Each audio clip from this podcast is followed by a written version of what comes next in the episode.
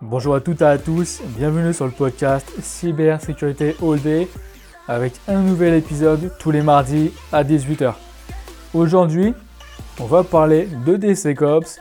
Qu'est-ce que veut dire ce terme buzz? Les contraintes du time to market versus la sécurité. On va parler de la dette technique, dette de sécurité, du security by design. Et ensuite, on va finir sur un exemple de l'importance du développeur d'un point de vue de sécurité. Tout ça avec l'invité du jour, Samuel Antunes, qui est consultant DevSecOps à Octo Technologies. Pour ma part, je suis un Michael Virgon, je suis le créateur de ce podcast. D'ailleurs, n'hésitez pas à me rajouter un sur LinkedIn. Avant de commencer, si vous aimez ce podcast, s'il vous plaît, aidez-moi à le faire grandir. Souscrivez à celui-ci et aussi allez suivre la page LinkedIn de celui-ci. Dans tous les cas, voici mon échange avec Samuel. À savoir que pour des raisons de facilité, j'ai découpé cet échange en deux parties. Aujourd'hui la première et la prochaine sera publiée mardi 12 janvier à 18h. Je te remercie encore une fois pour euh, prendre le temps de, faire le podcast. C'est sympa de, de ta part. Merci à toi pour l'invitation, Michael. Très justement, est-ce que tu peux du coup te présenter et aussi un petit peu du coup présenter ce que tu fais, euh, ton activité hein, à Octo euh, Technologies, s'il te plaît? Bien sûr. Euh, alors du coup, je suis, consultant, ce qu'on appelle aujourd'hui un petit peu dans le marché DevSecOps. un mot sur lequel on reviendra un petit peu plus tard et qu'on expliquera d'ailleurs pourquoi c'est un petit peu, j'ai envie de dire, abusé et amalgame de dire ingénieur DevSecOps en tant que tel. Euh, mais, vu que c'est comme ça qu'aujourd'hui on connaît un petit peu le monde du recrutement, on, s'y fait. Mais euh, du coup, finalement, euh, ce qui se passe aujourd'hui concrètement, c'est que bah, je travaille en tant qu'ingénieur Ops, cette fois-ci avec les bons termes posés. Et donc, je suis, j'interviens finalement dans des, dans des équipes pour faire du, généralement, soit, enfin, la plupart du temps, en tout cas, du delivery, et puis potentiellement, de temps en temps, faire du conseil. Donc, on intervient chez des clients externes, des clients finaux, chez qui finalement on va apporter bah, des solutions, donc soit les mettre en place, soit les, les finalement les architecturer afin du coup de, euh, de, les laisser les mettre en place ensuite derrière eux de leur côté. Donc dans ce cadre-là, moi j'interviens euh, essentiellement sur la partie Ops, donc en tant qu'ingénieur Ops, ça peut en parler, donc beaucoup plus lié à l'infrastructure que lié euh, au développement applicatif en tant que tel. Donc j'ai pas une connaissance, euh, je dirais, euh, large et complète sur tous les aspects du, du, point de vue de l'application mais euh, assez de maturité finalement pour euh, challenger finalement les, ces différents sujets-là. Euh, et je pense qu'il qu justifie un petit peu ma présence aujourd'hui ici avec sur ce, sur ce podcast. Mhm. Donc voilà un petit peu sur, sur ce que je fais. Je suppose que tu veux qu'on passe la notion un petit peu de DevOps, DevSecOps, histoire de, de tacler le sujet ou... Oui, oui, c'est ça. Et puis un peu juste un petit mot sur ce que tu viens de dire à l'instant. C'est comme on en parlait au téléphone avant le, le podcast. Hein.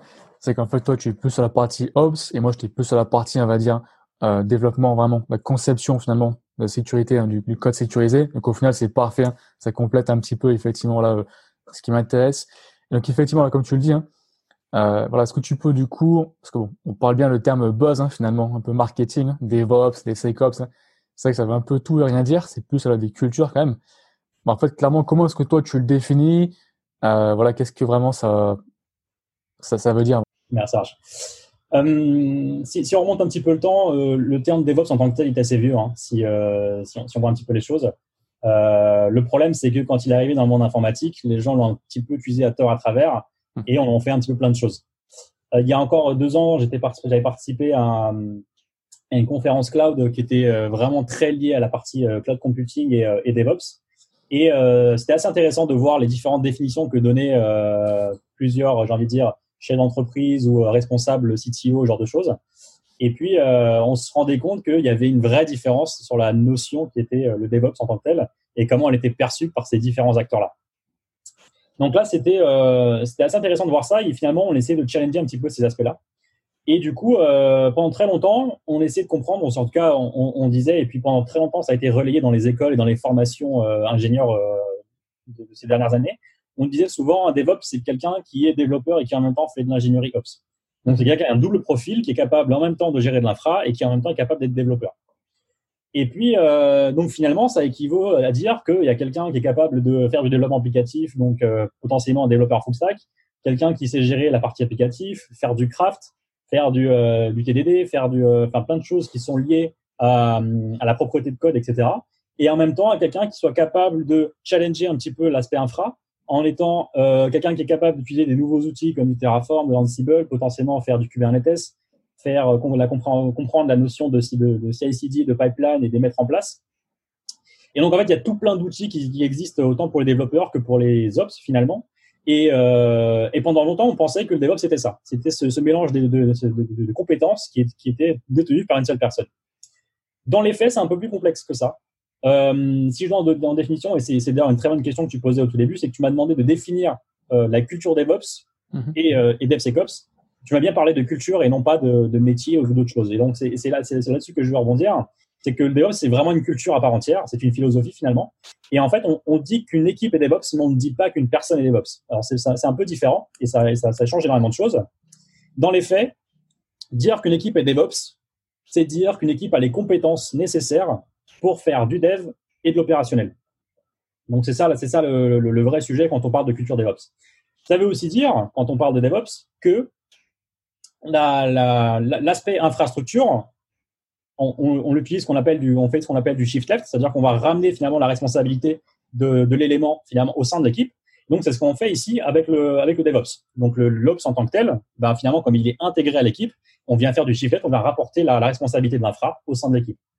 Donc finalement, si on voit un petit peu les choses, le DevOps, c'est la continuité de l'agilité. Pourquoi? Parce que l'agilité, finalement, c'était la façon de développer rapidement un produit et de le pouvoir le livrer, par exemple, toutes les deux semaines sous forme de sprint. Et la question qui se posait, c'était, OK, je peux livrer, je suis capable de délivrer un produit toutes les deux semaines et du coup d'avoir une nouvelle version démontrable en mon MDP et présenter à mon client quoi que ce soit. La problématique qui était derrière, c'était de me dire, OK, j'ai un produit livrable, mais est-ce que je peux le livrer vraiment en prod? Et en fait, on n'avait pas la finalité de la boucle. C'est-à-dire qu'on quand on fait de l'agilité, on est capable de livrer un produit très rapidement, mais de livrer juste un composant qu'on peut, euh, un composant de type euh, binaire, par exemple, euh, un fichier quoi. On n'a pas vraiment le site qui est disponible, par exemple, si on parle de site web en, tant que tel, on n'a pas le site qui est disponible au client. Et en fait, pourquoi? Parce que cette partie-là, elle est gérée par la partie opérationnelle, par les ops en question. Donc, si on parle toujours sur la partie agilité, ce qui se passait, c'est que toutes les deux semaines, j'avais une nouvelle application je demandais une équipe transverse opérationnelle de mettre mon application en prod. Donc, c'est un peu les cas classiques qu'on voit aujourd'hui dans, dans, dans, dans, les, beaucoup de boîtes. Et du coup, ce qui se passe, c'est quoi? C'est que, bah, en fait, c'est cette équipe-là transverse de plein d'équipes projets, plein d'équipes produits. Elle récupère du coup ces, ces livrables-là, elle les stocke, elle les garde de façon un petit peu infinie dans leur, euh, dans leur pipeline. Et ce qui se passe, c'est que euh, bah, souvent, euh, si même si l'équipe capable, produit est capable de délivrer et créer un projet toutes les deux semaines, de livrer une nouvelle version toutes les deux semaines, ben, en fait, l'équipe Ops, n'est pas capable de euh, mettre en prod toutes les deux semaines. Donc, en fait, ce qui va se passer, c'est qu'on aura un, une sorte de boucle d'étranglement qui va, qui va, qui va qui va, commencer à arriver côté euh, équipe opérationnelle, équipe Ops. Et donc, ce qui va se passer, c'est que finalement, livraison va être ralentie, donc va être impossible. Donc, pour corriger ces problèmes-là, on s'est dit, bah, plutôt que d'avoir une équipe d'Ops transverse, on va plutôt ramener les Ops dans notre équipe à nous. Ce qui va nous faciliter les process et on sait comme ça qu'ils sont dédiés à 100% sur le projet. Donc, si on rassemble un petit peu tous ces éléments-là, on finit par comprendre que le DevOps, c'est quoi? Bah, C'est cette capacité à pouvoir livrer bah, déjà un, un, produit rapidement. Et quand on parle de livraison, là, on parle bien de livraison euh, pour le public, hein, pour, le, pour les clients. Donc là, on en revient à la notion de TTM, Time to Market. Donc, c'est vraiment optimiser le TTM au maximum, tout en assurant, bien évidemment, la partie qualité et la partie euh, potentiellement sécurité. On en reviendra juste après. Et, euh, et finalement, le DevOps, c'est un peu ça c'est tous ces éléments-là un petit peu réunis. C'est OK, je fais de l'agilité. Dans l'agilité, je veux améliorer mes process et je veux faire en sorte qu'ils soient livrables sur, euh, pour mon client très rapidement. Donc, on en vient à la, à la notion d'améliorer son TTM.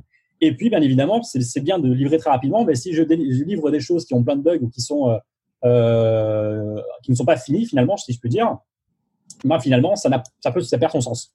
Donc, le DevOps, il vient un peu combler tous ces éléments-là. Donc la culture DevOps, finalement, elle s'arrête à ces éléments. Donc euh, je suis capable de livrer vite et je suis capable de mettre en prod rapidement, avec une qualité généralement euh, bien contrôlée, parce que généralement on pose des, euh, des outils comme des, des sonar cubes, genre de choses. On en reviendra un petit peu tout à l'heure aussi. Et, euh, et ce qu'on appelle des, des, quality gates. Bon, on va vérifier des, des, contrôles, est-ce que le code est bien vérifié, genre de choses. Et puis si on valide un temps de pourcentage, on dit OK, on passe à l'étape d'après. Donc voilà un petit peu grosso modo ce qu'apporte le DevOps. Et puis, on a, est arrivé ensuite le DevSecOps. Donc là, si on refait l'analogie un petit peu avec ce qu'on disait au tout début, on disait que le DevOps, c'était le gars qui était capable de faire de la, du dev, de l'opérationnel. Si on part de ce même principe-là, le DevSecOps, c'est le gars qui est capable de faire du développement, faire de l'opérationnel et en même temps qui est un expert sécurité.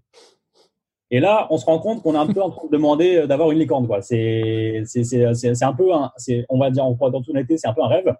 Et c'est assez marrant parce que souvent, on voit, on voit passer, je me rappelle encore pas très longtemps sur LinkedIn, je vois passer un post d'un, d'un recruteur, dans le cas d'une image d'un, d'un, d'un post recruteur qui disait, je cherche un développeur avec des connaissances Symfony, euh, Java, qui sait faire de l'API, euh, qui sait faire de la base de données Postgre, qui sait faire euh, la partie gestion de sécurité, gestion des mots de passe. Enfin bref, plein d'éléments. Et en fait, on se rend compte qu'il demandait un profil. En fait, il demandait un, un département ici entier finalement. Quand on, et, quand on y pense, et c'est ça en fait. C'est DevSecOps finalement, c'est un peu ça. C'est de se dire ok, j'ai des aspects de livraison, j'ai des aspects de développement, donc de, créer un, un, produit et l'évoluer, et j'ai la partie opération, la partie sécurité qui est importante.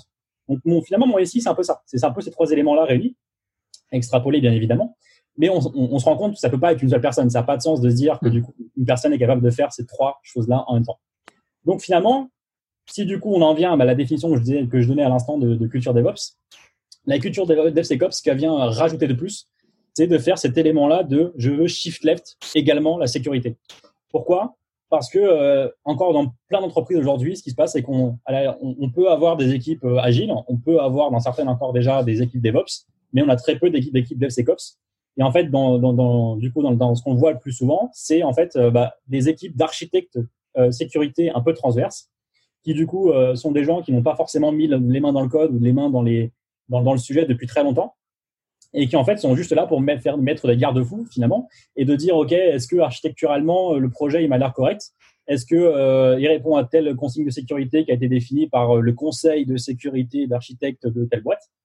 Et puis euh, à partir de là c'est là on va dire ok le projet il est bon pour, aller en prod il est pas bon pour aller en prod. Donc finalement on en revient un peu à la même, problématique qu'avait l'agilité avant le DevOps, c'était qu'on peut pas livrer rapidement parce qu'on n'a pas le DevOps. Là, là, ce qui se passe, c'est qu'on ne peut pas faire de DevOps sécurisé parce qu'on n'a pas la sécurité qui fait partie du, produit. Donc, la culture DevSecOps, ça vient rajouter ça. Elle vient rajouter la partie sécurité euh, dans le projet, dans le produit, de façon à ce que dès la conception du produit, on en vienne à penser à la sécurité. Donc, c'est là où on va commencer à parler de, ce qu'on appelle le security by design, par exemple. Mm-hmm. C'est intéressant, je rebondis sur ce que tu disais, euh, tu disais avant ça m'a un petit peu marqué quand tu disais en fait que chacun a vraiment sa définition.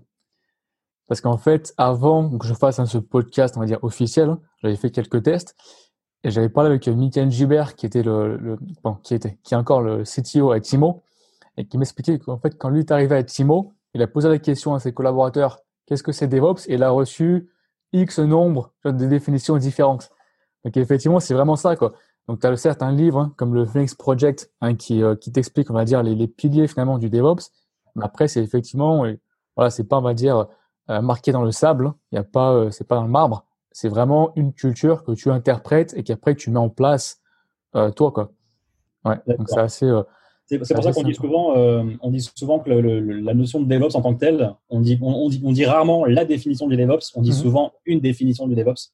C'est vrai parce que voilà, on peut avoir des interprétations un peu différentes et souvent en fait on va l'appliquer un peu différemment, tu vois, on va l'interpréter un peu différemment par rapport à notre use case entreprise pour dire qu'on fait un petit peu de la nouvelle génération euh, propre à elle-même. Le DevOps pour une boîte un petit peu ancienne ne sera pas forcément le même DevOps que pour une nouvelle boîte et euh, c'est un peu dommage. Mais chacun un petit peu la sienne et euh, chacun un peu arrive à vivre, un petit peu dans ce dans ce monde-là, mais euh, c'est bien d'essayer parfois de, poser des des dire des éléments un peu sur lesquels tout le monde est un peu d'accord. Ce qui s'est passé un petit peu avec le manifeste agile, le genre de choses euh, sur lesquelles tout le monde s'est un peu reposé. Quoi. Qui d'ailleurs existe aussi pour le DevSecOps euh, manifesto. Bien sûr. Et tu vois, ce qui est intéressant, en fait, en tout cas de mon point de vue en moi perso, c'est que, bon, dernièrement, je travaillais pour un, pendant une, une, compagnie qui travaillait dans, dans le DevSecOps, d'accord, dans la culture. Et en fait, ce qui était intéressant, c'est que quand moi, avant ça, je bossais dans la cybersécurité, j'avais pas, si tu veux, cette notion en fait hein, de DevOps ou de vraiment développement d'application. Donc moi, je pensais vraiment sécurité. Et tout de suite, je m'étais vraiment rendu compte de la complexité de ce qui requiert créer une application, la maintenir, etc. Quoi. Et c'est vrai que euh, voilà, pour moi, on va dire la sécurité, hein, ça devrait être, on va dire, finalement quelque chose de, on va dire, sous-entendu. Au passage, hein, c'est ce que me disait aussi un RSSI avec qui j'ai collaboré plusieurs fois. Bertrand, si tu écoutes euh, le podcast. Mais c'est vrai qu'effectivement, on va dire, en pratique, au final, c'est pas aussi simple que ça parce que tu as vraiment des niveaux de maturité. Et je trouve que c'est vraiment ce qui est euh, voilà, super intéressant. Chaque entreprise a un niveau de maturité vraiment différent. C'est vraiment chacune et dans son, son, chemin déjà de DevOps. Alors des fois, quand tu parles de DevSecOps, hein, tu rajoutes la sécurité et que déjà la partie, euh, voilà, on va dire de entre guillemets DevOps, hein, vraiment développement d'application, elle n'est pas encore vraiment euh, fignolée. C'est vrai que j'imagine que même toi, quand tu parles à des clients ou des prospects, des fois, voilà, tu dois aussi beaucoup t'adapter. en fait, voilà, au niveau de la culture dans l'entreprise, de culture, des process, des outils qui sont déjà en place. Et forcément, ça ne doit pas être vraiment, évident de, le faire. C'est ça. Et souvent, euh, c'est comme tu disais, c'est que chacun a un petit peu sa, maturité au niveau de la sécurité. Et puis, euh, et encore, tu n'as pas encore vu quand on parle de DevSec MLOps pour le machine learning qui vient se rajouter maintenant. Euh, récemment, j'avais posé un, un meme sur, sur LinkedIn justement à propos de ça. c'est vrai que c'est quand même marrant parce qu'au final, tu, comment, tu rajoutes des. tu peux rajouter truc rapide. En plus, il y a beaucoup de variations, tu vois. Tu as DevSecOps, ça peut être AppSec, enfin, tu as plusieurs plusieurs thèmes hein, qui se rajoutent. T'as quoi, je sais plus, là j'ai pas en tête, mais t'en as plein qui se rajoutent. Euh, ouais, c'est assez. Euh... clairement, clairement, ça peut partir trop loin. Mais euh, mais c'est vrai que euh, quand tu, tu parlais de de, de, de chaque, chaque entreprise qui a un petit peu son, son niveau de maturité, le, le, sujet qui est aussi derrière ça et qui est assez important, c'est que chacun, euh, chacune, chacune de ces boîtes-là a des enjeux de sécurité qui sont qui leur sont propres aussi et qui peuvent potentiellement être très différents. Euh, un système bancaire a forcément des sujets beaucoup plus importants de sécurité et ils vont essayer de mhm. poser beaucoup plus de règles et auront beaucoup plus de process finalement euh, bloquants sur ces sujets-là que pourrait l'avoir une application euh, quelconque qui ne fait pas de, qui ne traite pas d'argent ou de, de, de données, j'ai envie de dire, hyper hyper sensible quoi. Ouais. En fait, j'aimerais te poser la question. Euh, en fait, ton niveau, on va dire, de ton ressenti finalement de la maturité, la, je parle beaucoup de la partie, on va dire, sécurité euh, des clients, on va dire, en France C'est quoi un petit peu ton ressenti justement de euh, où ça en est quoi? Euh, Alors moi, le ressenti que j'ai, globalement, on a une, euh, on, on, ressent que les gens commencent à se poser des vraies questions. Ils commencent à se poser des vraies questions de par le fait que euh, euh, on, voit aujourd'hui énormément, on entend souvent parler de, ce qui se passe un petit peu dans le monde et il y a encore pas très longtemps la télé, je si entendu parler, mais il y avait des hôpitaux qui étaient était piraté par des hackers et que du coup les bases données étaient un petit peu bloquées, du coup les services hospitaliers étaient tous euh, immobilisés et du coup finalement euh, tu peux plus accéder au, SI de, de, l'hôpital quoi. Donc finalement quand on, quand entend ces, ces éléments-là, on commence à se poser des questions. Et en fait le gros problème de la sécurité c'est quoi? C'est que on se rend compte qu'il faut faire de la sécurité une fois que c'est trop tard. Mmh. C'est-à-dire en fait on, la sécurité c'est souvent euh, c'est souvent euh, une réaction à une, c'est souvent une réaction à une cause et pas euh, le, le, fait de prévenir un événement. Et ça, c'est encore, ça, ça, ça c'est encore un, un, des gros problèmes aujourd'hui. Et, euh, et pourquoi on dit ça? Parce qu'en fait, c'est vrai dans tout. Quand on, si tu si appliques euh, l'aspect sécurité, même au, au, monde, si on veut dire euh, au niveau de la police, etc., le fait de déjouer un attentat, par exemple, n'a pas de valeur. Par contre, si un attentat arrive, tu vas, mettre en cause la sécurité. Et dans le monde informatique, c'est la même chose. C'est-à-dire que si tu te fais pirater, tu vas tout de suite gueuler sur le gars qui gère la sécurité. Par contre, si tu ne te fais pas pirater, tu vas rien lui dire. Tu vas jamais lui dire, OK, c'est bien. Et en fait, le vrai problème de sécurité, c'est ça. C'est que c'est un, monde un petit peu ingrat. C'est un monde dans lequel, en fait, euh, les gens qui sont responsables de ce domaine-là ne sont pas prêts à prendre des risques. Parce qu'en fait, déjà, le risque apporte peu de valeur, de par ce qu'on disait à l'instant, finalement, parce qu'ils ne sont pas reconnus à leur, valeur. Et en fait, euh, bah, le fait de prendre des risques, c'est aussi mettre en danger autant son métier que de mettre euh, sa, vie perso. Enfin bref, plein d'éléments derrière de carrière. Et, euh, et du coup, de challenger cet aspect-là, hyper compliqué. Donc aujourd'hui, dans, les boîtes, du moins avec celles avec lesquelles j'ai travaillé en France, tu vois un petit peu cet aspect-là. Tu vois vraiment l'aspect, OK, on a une volonté, mais on y va vraiment à tatillon et on essaye de voir comment est-ce qu'on peut le faire petit à petit sans forcément euh, bouleverser les process de manière générale et euh, en se rassurant sur des trucs, sur des process qu'on avait déjà avant. Donc après, tu te retrouves à un truc un peu bizarre où tu as une grosse partie qui est en train de faire un truc hyper nouveau tu as une autre partie de la boîte qui fait un truc hyper vieux, et puis tu as une sorte de gros mélange entre les deux euh, en plein milieu qui fait euh, un, un, truc qui marche pas forcément. Euh, parfois, ils arrivent à s'entendre, mais des fois, les process sont hyper longs parce que ceux qui voulaient faire très vite, au final, ils sont bloqués par ceux qui sont longs, et ça, ça tu, finis par un petit peu bloqué comme ça. Donc la sécurité, c'est euh, un vrai sujet dans l'entreprise, justement pour ça. Et, euh, et, comme je disais, tu vois, finalement, euh, c'est vrai que chacun a sa propre maturité, ses propres enjeux. Mais l'avantage, ou du moins ce qu'on espère, c'est que on commence à se rendre vraiment compte de cet intérêt-là. Et c'est d'ailleurs ce, ce, que pousse aujourd'hui la, culture DevSecOps, Et c'est d'ailleurs d'autant plus, j'ai envie de dire, rassurant de, se rendre compte que le terme DevSecOps devient une sorte de buzzword en tant que tel, parce que ça fait comprendre, ça nous laisse, ça, nous laisse entendre que la sécurité devient un sujet vraiment important et, euh, qu'on y tient, euh, qu'on y, donne compte. Et la preuve étant, par exemple, bah, tout simplement, le, fait qu'on soit là aujourd'hui, le fait que tu réalises un podcast pour ce sujet-là en particulier, euh, prouve tout à fait le fait que des gens s'intéressent à ce, sujet-là et, et dont toi le premier. quoi. Donc, euh, c'est super pour l'initiative. Encore bravo pour le, pour le fait d'être lancé là-dedans. Ah, c'est rare de, de, voir des gens euh, se lancer sur des, des problématiques telles que la sécurité, qui euh, sont un, un, un, sujet très, très spécifique et très de niche, en fait, finalement. Ouais. Parce qu'il y a des gens, euh, OK, ils sont intéressés, mais un petit peu de loin. Ils disent, OK, euh, c'est cool, ta sécurité, moi, je veux développer. Quoi. Donc, voilà un petit peu les trucs. Absolument. Et d'ailleurs, tu vois, il y a quand même pas mal d'éléments sur lesquels je vais rebondir, sur lesquels, sur lesquels tu viens de dire. Là, je te, je te remercie hein, pour ça.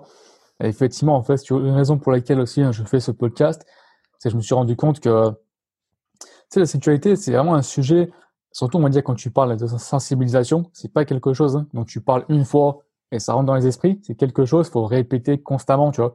Euh, moi je dis toujours, et c'est pour ça, tu vois, je dis cybersécurité all day. Là du coup je profite un petit peu pour aussi répéter pourquoi le, nom du podcast, mais vraiment c'est à mon sens c'est vraiment une mentalité, tu vois. Cette mentalité, c'est pas juste tu penses euh, juste quand tu es au travail ou etc.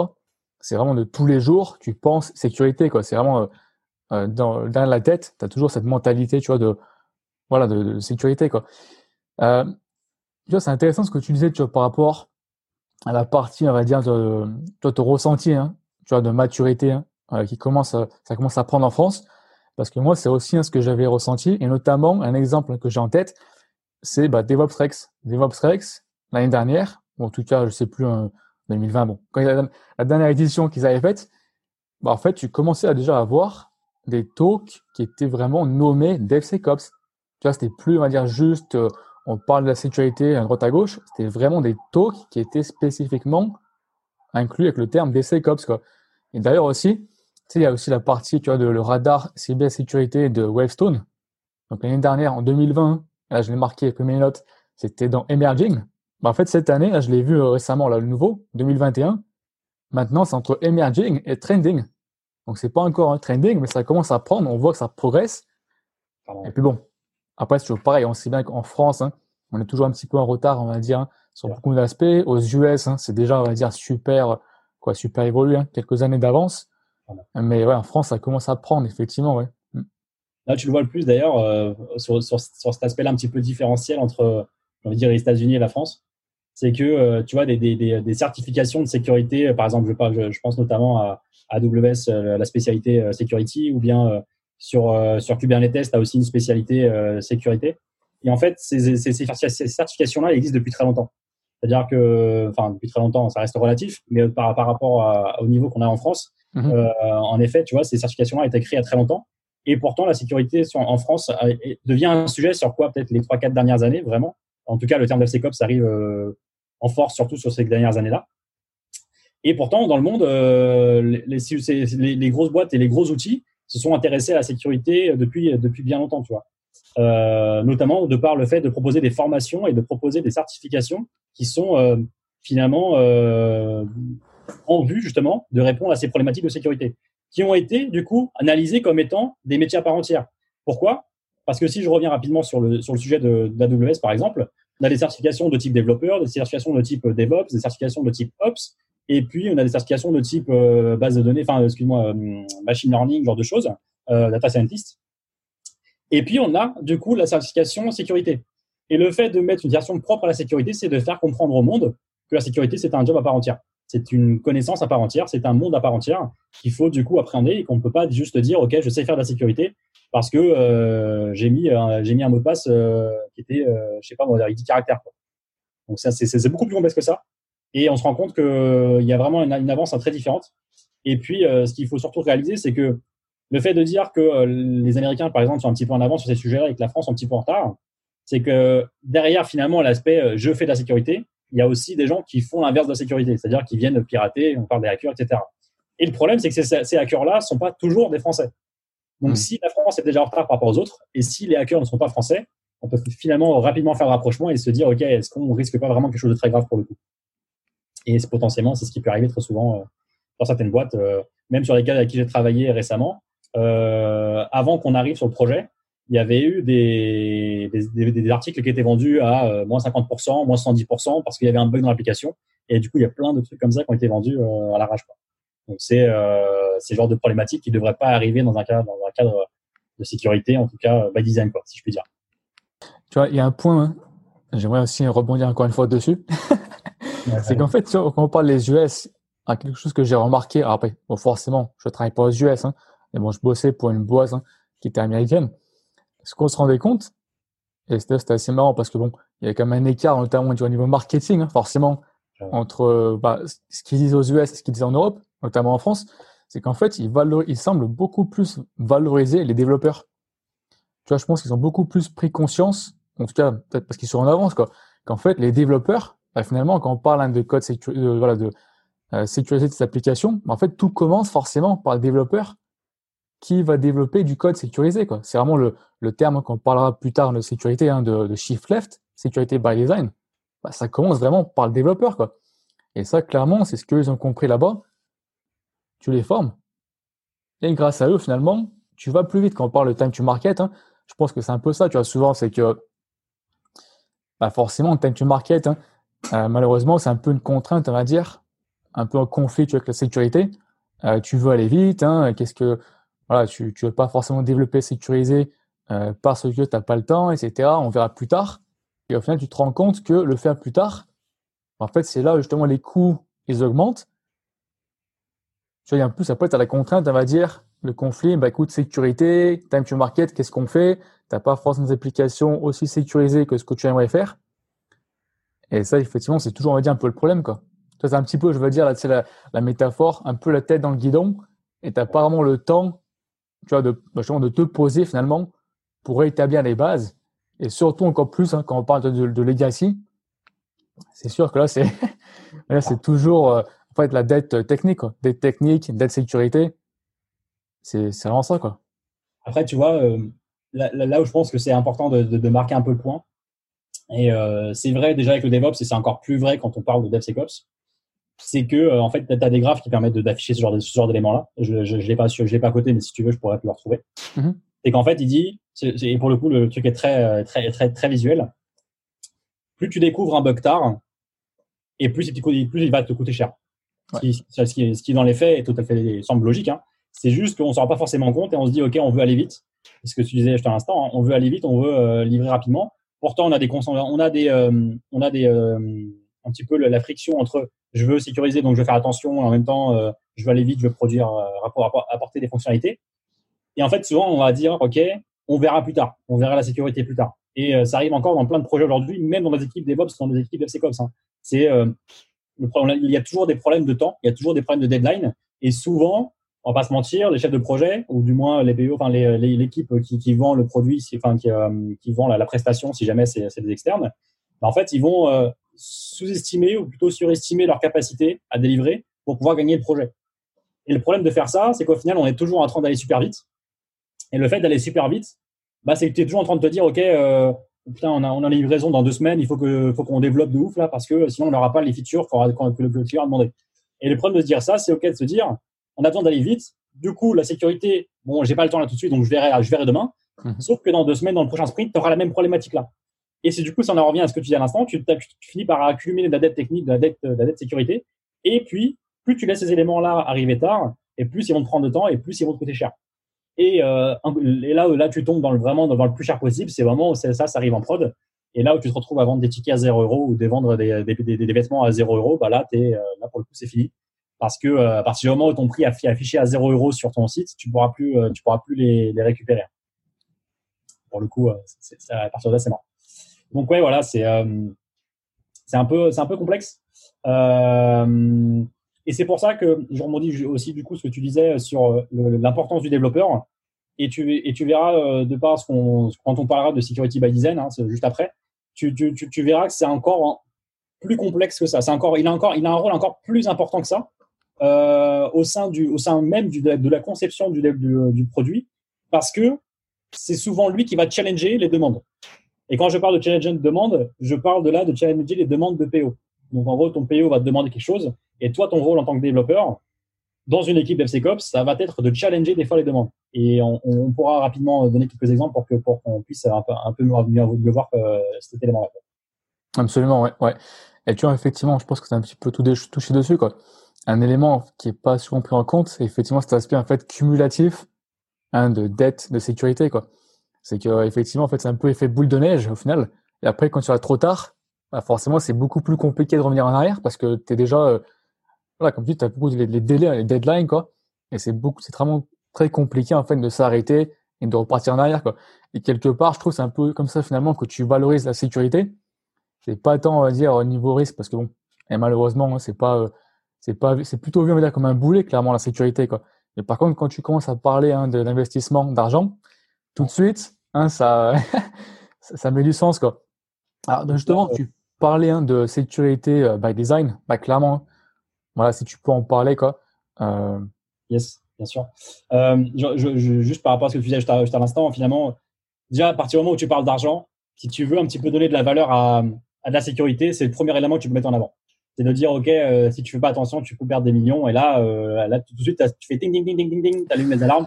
Et du coup, les gens commencent à se poser des vraies questions et à remettre à, poser, du coup, les, à se poser les, bonnes questions et du coup à mettre les, bons, les bonnes personnes sur les sujets. Là où, euh, là où et par rapport à la dette technique, c'est d'autant plus important et encore plus quand tu parles de sécurité. J'ai vu un cas il n'y a pas si longtemps que ça d'une euh, d'une boîte qui faisait qui, développait un truc en en, en Node et euh, donc en Node de développement euh, développement back, c'était pour une API. Et puis il était en train de mettre en place un système d'authentification. Donc en gros, login, login, mot de passe, etc. Et puis, euh, ils ne savaient pas quel, euh, algorithme utiliser pour les mots de passe. Et donc, ils ont fait le choix d'utiliser, euh, je crois que c'était Bcrypt, un truc comme ça, un truc comme ça. Et puis, euh, en arrivant sur le projet, on leur a dit, bah, faites attention parce que pour faire du Node, Bcrypt n'est pas l'algo qui est euh, proposé nativement par l'outil. Donc, généralement, quand on veut utiliser un algorithme de, de cette envergure-là pour, pour, faire, pour, pour, gérer la partie mot de passe, pour gérer les logins mot de passe, en fait, ce qu'on va faire, c'est qu'on va plutôt utiliser des outils qui sont nativement proposés par les, euh, par les, euh, par les langages. Donc, Node, par exemple, propose qu'on appelle l'outil qui s'appelle script. Et donc, celui-là, il est beaucoup plus sécurisé. Sauf que le fait de s'en rendre compte trop tard et le fait d'avoir fait le choix de partir sur Bcrypt, en fait, à la fin, tu te dis, OK, euh, j'ai ma prod aujourd'hui qui, qui utilise l'algo Bcrypt. Si aujourd'hui, je dois faire un passage sur, sur script, bah, je suis un peu dans la merde. Pourquoi? Parce qu'aujourd'hui, j'ai déjà, des, des utilisateurs qui utilisent Bcrypt. Et si je passe sur script, je suis un peu dans la merde. Donc en fait, tu pars du principe, ok, j'accepte ce problème-là et je peux plus, peux plus rien y faire. Et à l'inverse, quand tu peux y faire quelque chose, tu vas te retrouver dans un sprint agile où à la fin du sprint, tu auras une liste à gauche de, de, de, de tickets techniques et tu auras une liste à droite de tickets fonctionnels. Et tu vas te rendre compte que la pile de gauche est à 50 et que la pile de droite est à 10. Et tu vas dire, mais attendez, euh, comment ça, vous avez passé euh, plus de la moitié du sprint à faire des tickets euh, techniques et, pourtant, je vous ai demandé de faire deux fonctionnalités qui n'ont pas été faites. Et ça, c'est très difficile à entendre. Autant côté PO que côté client, quand on, quand on, quand on va plus loin dans, dans, l'échelle agile, on se rend compte que le fait de donner, de, de passer énormément de temps, voire même de prioriser la, technique à, l'aspect à l'aspect fonctionnel, souvent, c'est pas compris c'est pas compris parce qu'on on, on, voit pas ce qu'il y a derrière. On, se dit ok, euh, il a développé, quelque chose, je sais pas ce qu'il a fait, moi je le vois pas, donc ça a pas de valeur. Et souvent c'est un des gros problèmes. Hein, et c'est d'ailleurs je pense aussi un des gros problèmes qu'on a, mais de manière générale sur la culture un petit peu en France, c'est qu'il se passe la même chose quand tu développes un projet, que tu veux faire une levée de fonds, tu dois d'abord prouver que ça marche pour pouvoir avoir de l'argent. Alors qu'aux États-Unis, c'est souvent tu montres que l'idée peut marcher et là ils te donnent l'argent pour la mettre en place. Et en fait, à la France, c'est toujours pareil. C'est qu'on attend de prouver les choses, on attend de montrer les choses avant de pouvoir, du coup, leur donner de la valeur. Et le problème des éléments comme la sécurité, c'est ça, c'est que tu peux pas leur donner de la valeur euh, sans les montrer. Et on en, reviendra tout à l'heure justement sur la notion de security by design que tu me demandais du coup d'expliciter de, de, un petit peu. Euh, donc le, security by design, le mot important dedans, c'est le by design. Ce qui veut dire quoi? Ça veut dire qu'en fait, on fait de la sécurité dès le début. Dès le début. Et quand on parle de dès le début, ça veut pas dire je fais de la sécurité sur le code que je suis en train de développer ça veut dire déjà faire de la, sécurité encore même en l'avant. Ça veut dire quoi? Ça veut dire que je fais de la sécurité au moment même où je définis les fonctionnalités de mon mmh. application. Donc là, euh, pour le coup, on en vient à parler d'agilité. On peut parler de Scrum, par exemple, qui est un exemple euh, le, plus classique quand on fait de l'agile, qui du coup, lui, a plusieurs rituels. il y a plusieurs rituels agiles hein, qu'on connaît, euh, le sprint planning, etc. Et puis, faire de la sécurité by design, c'est d'inclure la sécurité déjà dans les process agiles. Donc ça veut dire quoi? Ça veut dire que euh, on veut finalement se poser des questions sur la sécurité dès le moment où on fait le cadrage, dès le moment où on crée les premières US. Et là, je vais te donner un exemple très simple. Il y a, des, il dans, l'agilité, du coup, dans le DevSecOps, quand on, quand on met le DevSecOps à l'agilité, il y a des, ce qu'on appelle, il y a, il y du coup ce qu'on, appelle dans, le domaine agile, ce qu'on appelle des US, donc des user stories. Les user stories, du coup, définissent une fonctionnalité généralement, qui est généralement assez petite et qui permettent du coup d'être démontrable à la fin. Donc, et, il y a une particularité qui a été intégrée par le DevSecOps, qui est ce qu'on appelle l'insecure user story. Donc, c'est euh, IUS, hein, finalement, insecure user story. Et là, je, vais te donner un exemple et tu vas, tu, vas, me dire toi-même, Michael, ce qui te dérange là-dedans. En tant qu'administrateur, je veux pouvoir connaître les mots de passe de mes utilisateurs afin de leur envoyer si jamais ils, oublient leur mot de passe. Toi, en tant que développeur, si tu vois ce US là, quel est, ton, quel est ton rôle? Tu vois, la, problématique, c'est de te dire, OK, mon PO, il me demande de créer une fonctionnalité qui permet d'enregistrer les mots de passe en clair pour que l'administrateur puisse récupérer le mot de passe et l'envoyer à son utilisateur si jamais il a oublié son mot de passe. Quand tu vois dans les faits, c'est quelque chose qui aura pu être demandé par un, par un PO. Pourquoi est-ce que je pourrais pas euh, enregistrer le mot de passe pour lui envoyer plus tard si jamais il a oublié? En, en, finalité, c'est moi, c'est moi l'administrateur, donc je pourrais très bien enregistrer les mots de passe et lui envoyer plus tard. Il y a, y a, enfin, il y a rien qui n'est pas sécurisé dans les faits parce que c'est moi qui suis propriétaire entre guillemets du mot de passe qu'il a mis, même si dans les faits c'est faux. C'est ce que pourrait se dire en tout cas le PO. Et à partir du moment où il se dit ça, toi, ton rôle en tant que développeur, et c'est là où vraiment le security design est hyper important, c'est de te dire, OK, euh, je comprends ce que tu veux faire. Par contre, euh, pour moi, il y, a un, il y, a un problème là. Je sais pas si, si, si vous en rendez compte, mais euh, tu es en train de nous dire de stocker les mots de passe en clair dans une base de données pour que toi, tu puisses les récupérer et ensuite les envoyer à tes, à tes, à tes utilisateurs. Alors, j'entends ce que tu veux. Par contre, c'est pas possible, tu vois. Et là, tu peux même argumenter encore avec d'autres choses parce que légalement, dans, dans la loi française, je crois même européenne, le fait de stocker des mots de passe en clair n'est pas autorisé. Euh, donc, tu peux utiliser ce genre d'argument déjà. Par contre, là, je te montre un cas très simple qui peut être du coup extrapolé sur d'autres sujets. Hein. Si ton, son, ton PO il peut te demander un truc que lui, parfois, n'a pas, la, pas la compréhension des aspects de sécurité derrière. Et c'est pour ça que c'est hyper important pour les développeurs, de manière générale, d'avoir cette capacité de challenging sur les US qui sont sur les fonctionnalités qui sont demandées pour vérifier, pour être sûr qu'il n'y a pas un aspect de sécurité qui est caché derrière. Donc l'exemple le plus parlant, c'est celui des mots de passe comme ça, parce qu'on se rend compte que c'est bête hein, d'enregistrer de, de, les mots de passe en clair et de les donner à l'administrateur qui les passera derrière. Sauf qu'en effet, voilà, c'est des, sujets importants. Donc ça, c'est un des premiers éléments, c'est ça, c'est d'identifier ce qu'on appelle les insecure, c'est que les insecure euh, user story. Ensuite, même dans une même dans une story qui fonctionne, donc qui, qui, dans qui dans les faits euh, est correcte. Donc par exemple le fait de dire ok je veux pouvoir, je veux que mon, que mon utilisateur puisse créer un compte et un mot de passe, par exemple, avec son, avec son mot de passe. Eh bien, en fait, on va rajouter ce qu'on appelle des, euh, des, des secure euh, euh, application criteria. Donc, en gros, on va poser des critères d'acceptance. Et ces critères d'acceptance-là, ils vont être propres à la sécurité. Donc, on connaît les critères d'acceptance classiques. Hein. Quand je clique sur le bouton euh, il faut que le, y ait un entouré euh, rouge. Si je si je sors de, de la zone, ça me met le bouton en bleu. Enfin bref, ce genre d'éléments. Donc on pourra avoir des trucs comme ça dans les dans les critères d'acceptance. Et un des critères d'acceptance particuliers, c'est ce qu'on appelle les secure critères d'acceptance.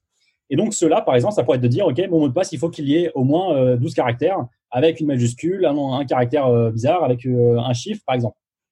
Et donc ça, c'est un autre sujet. C'est un autre partie. C'est de dire, ok, maintenant je rajoute des, euh, des, sécures, euh, des, des, des, critères d'acceptance de sécurité de façon à être sûr que mes US qui sont valides et qui ont été créés par le, PO sont bien cohérentes et ils sont bien contrôlés niveau sécurité. Donc ça, c'est un deuxième point.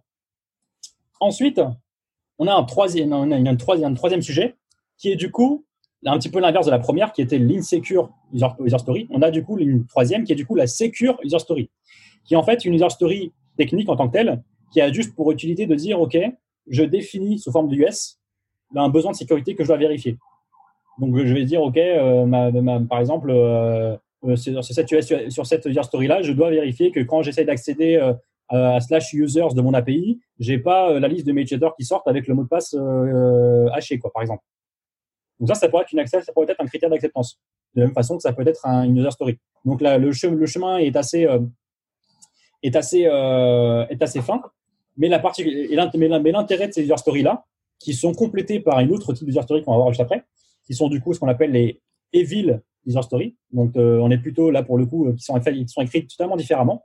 les, les secure user stories, on va se poser du côté vraiment équipe. Donc on va dire ok, en tant que telle personne, je veux pouvoir vérifier que si j'essaie à tel endroit, j'ai pas de problème de sécurité. Et quant à elle, les, les evil user stories, on va plutôt se passer du côté du hacker. On va dire, OK, en tant que hacker, je veux, euh, euh, je veux récupérer les mots de passe de mes utilisateurs en accédant, je sais pas quoi, à tel endroit.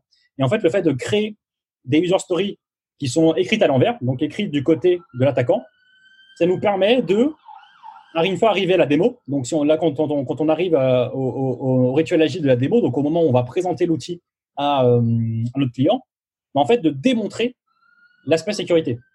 Et c'est là où c'est hyper important, et ça rejoint ce qu'on disait un petit peu tout à l'heure sur le fait de dire, OK, la sécurité, la sécurité, il faut qu'elle soit démontrable pour donner de la valeur. Ben, en fait, c'est, euh, euh, elle est, elle est de part, euh, de part démontrable par ces éléments-là. Par le fait de dire, OK, j'ai des US qui sont propres à la sécurité, et je peux montrer que quand je suis un attaquant, je n'arrive pas à accéder à l'information que je voulais parce que justement mon application est sécurisée. Et le fait de démontrer ces éléments-là, je prouve que euh, je, réfléchis par nature avec de la sécurité.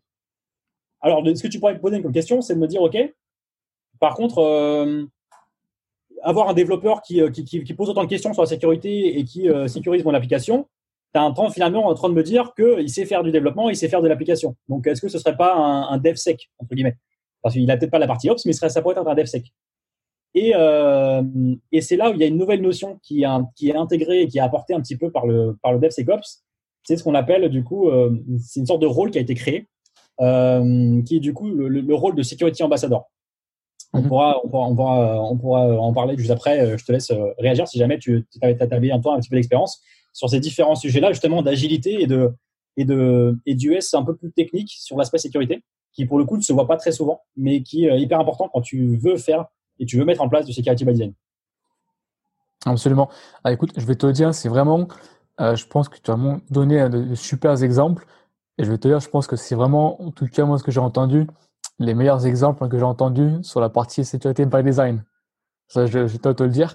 Et la partie, l'exemple que tu donnais hein, par rapport, tu vois, aux, développeurs qui challenge un petit peu les PO, et notamment l'exemple hein, que tu parlais des, mots de passe en clair. Je vais définitivement m'en servir moi aussi, parce que c'est vraiment un super exemple, hein, très parlant. Alors, j'espère que vous avez apprécié, comme moi, euh, le contenu de ce podcast. Si c'est le cas, s'il vous plaît, souscrivez à celui-ci, et aussi parlez-en autour de vous. pour ma part, j'ai bien retenu deux grandes idées pour ce podcast. Et la première, c'est que si vous souhaitez développer une culture de DevSecOps dans votre entreprise, c'est absolument euh, critique hein, de bien prendre en compte le contexte dans votre entreprise et son niveau de maturité. Hein, parce que le fait est hein, que c'est un sujet tellement complexe, il y a tellement d'intervenants différents, euh, de, voilà, de métiers différents, de développement, sécurité, operation, ce que vous voulez. En plus de ça, chacun est mesuré sur un critère de performance différent.